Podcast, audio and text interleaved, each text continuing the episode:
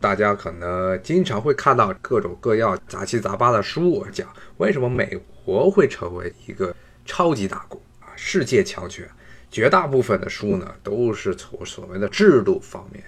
讲，什么三权分立，什么进取精神啊，很多全部都是这些。这些其实都是一个形而上的东西，很多的这些东西都是会随着时间的变化而变化。这些因素都是属于可变的因素啊，其实是一直都在变化。唯一现在可能没有太大变化的，那就是美国的宪法。但是现在我们其实也已经看得出来了，美国的宪法由于这么多年来无法修宪，造成了很多严重的问题，比如说枪支持械、持有枪支的问题，现在已经变成美国一个非常大的可以说是社会公害了。像我们这边前两天又发生枪击案啊，基本上就是永远不断了。当然没人敢修宪，就出现这么一个情况，这宪法现在没人敢修，所以呢。这也是一个很久不变的这么一个东西，但是现在就在新的社会、新的时代出了很多的问题。那么，在美国真正的什么东西是它称霸的一个基础，而且永远都没有变化呢？那就是只有它这片国土了。美国这片国土，其实从很大程度上来说呢。正是因为它所在的这位置，奠定了它之后，从它独立之后，一直没有受到外界的干扰，能够全心的在内部进行经济建设。然后，无论这个政府它的政治体制是多么的喜欢内耗，都不会受到外界的影响。那这片土地是永远都在这儿的，而且从来没有变化。也是这一部分土地呢，奠定了美国后来的国家的基础。那具体的是怎么样一个情况呢？啊，我们今天就来从美国它最早的时候是怎么样，从东海岸这一片呢和欧洲离得最近的国土开始，慢慢的由十三个州扩大到了全世界第四大的这么一个国家。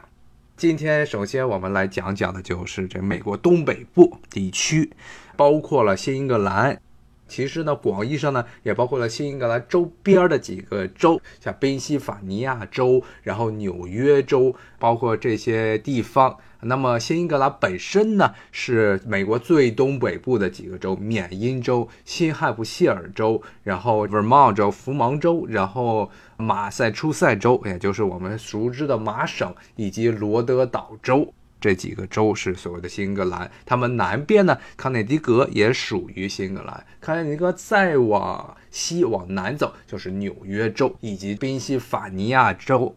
中间还夹着一个新泽西州，号称是花园之州。其实这个州全是工厂，没看见啥花园。再往南是特拉华州，这些地方呢，一般广义上被统称为美国的东北地区。那么狭义的东北是特指的新英格兰。那么这一片地区呢，也是美国后来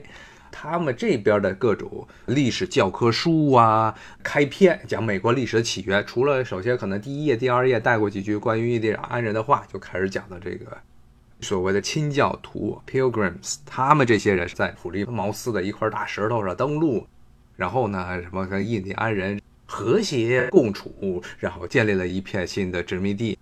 当然，其实如果听过我之前节目的听众，或者对美国历史稍微知道一点听众都知道，其实英国人在北美建立第一个殖民地是在弗吉尼亚州的南部的 Jamestown 詹姆斯顿这个地方，而不是东北的新英格兰。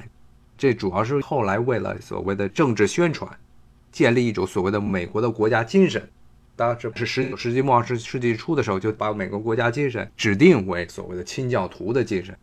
因为这个詹姆斯敦那边。定居的最早来殖民的一些英国人，都是英国的公教徒，英国国教圣公会的这么一帮人，跟美国后来的很多的所谓的政治传统是不太相符的。虽然他们都是新教徒，但不是亲教徒啊。这是牵扯到英国历史的一个比较混乱的时代。那个时代，英国国教是圣公会，但是呢，当时才的极端派别是这些亲教徒，天天闹事儿。包括最后闹的英国内战，其实我们看历史书上讲，所谓的英国内战，很大程度上最后议会能够成功，是因为清教徒他们的军队把国王的军队给赶跑了。所以呢，反正是种种原因，造成后来美国一般这国家进行宣传的时候，都是经常着力的强调的是新英格兰这一片儿。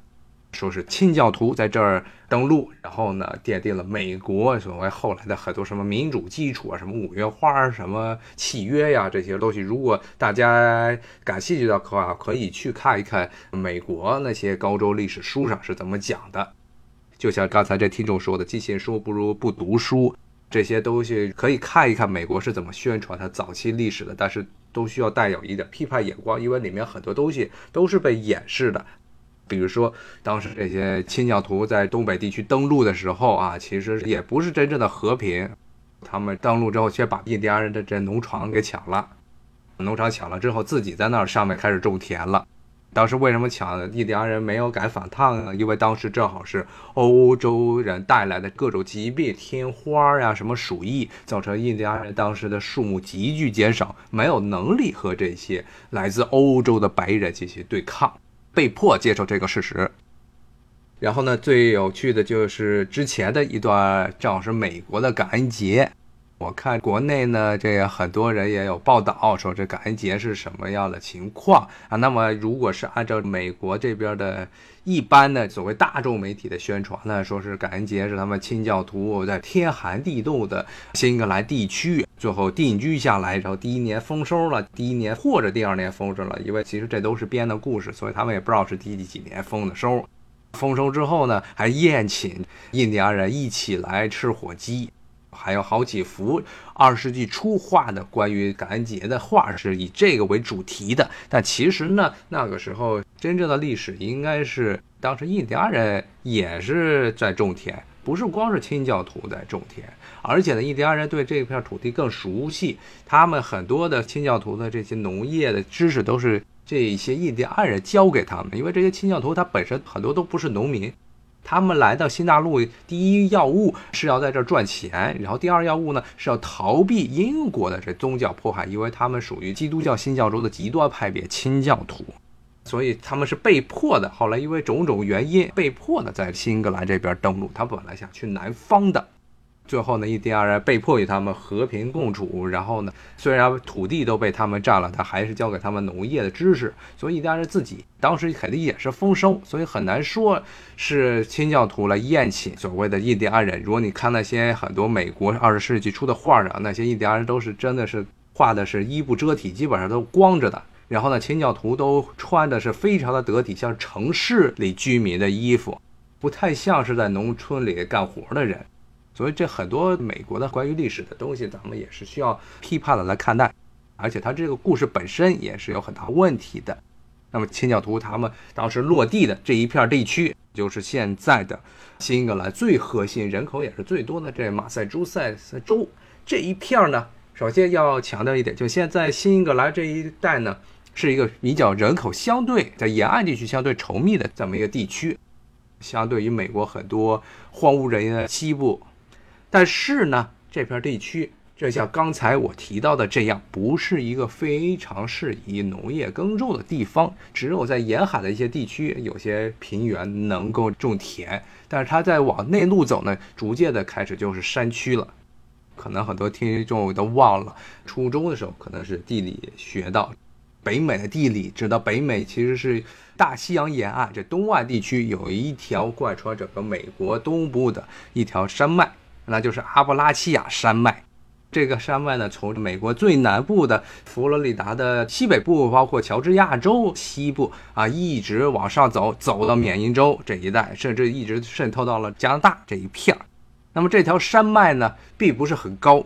中国人一般提到山，秀姐讲到的，比如说什么三山五岳呀，然后想到喜马拉雅山脉呀、珠穆朗玛峰。但是呢，你要来到这个美国的东部，说看着阿布拉契亚山脉，一看这哪是山呢？撑死了是中国东南地区的那些丘陵，因为它这个山脉的普遍的高度不是很高，是条很古老的山脉。它的历史非常久，像中国熟知的青藏高原呀、喜马拉雅山脉，相对于阿布拉契亚山脉来说是非常年轻的一条山脉。地壳运动啊，两个板块之间互相挤压造成的结果。阿布拉契亚山脉呢，它的成山的年龄比喜马拉雅山脉要久远的多。所以呢，由于常年的风吹雨打，常年的地理的变化和侵蚀，已经非常的和缓了，是一条非常矮，然后表面没有多少陡峭地方的这么一条山脉。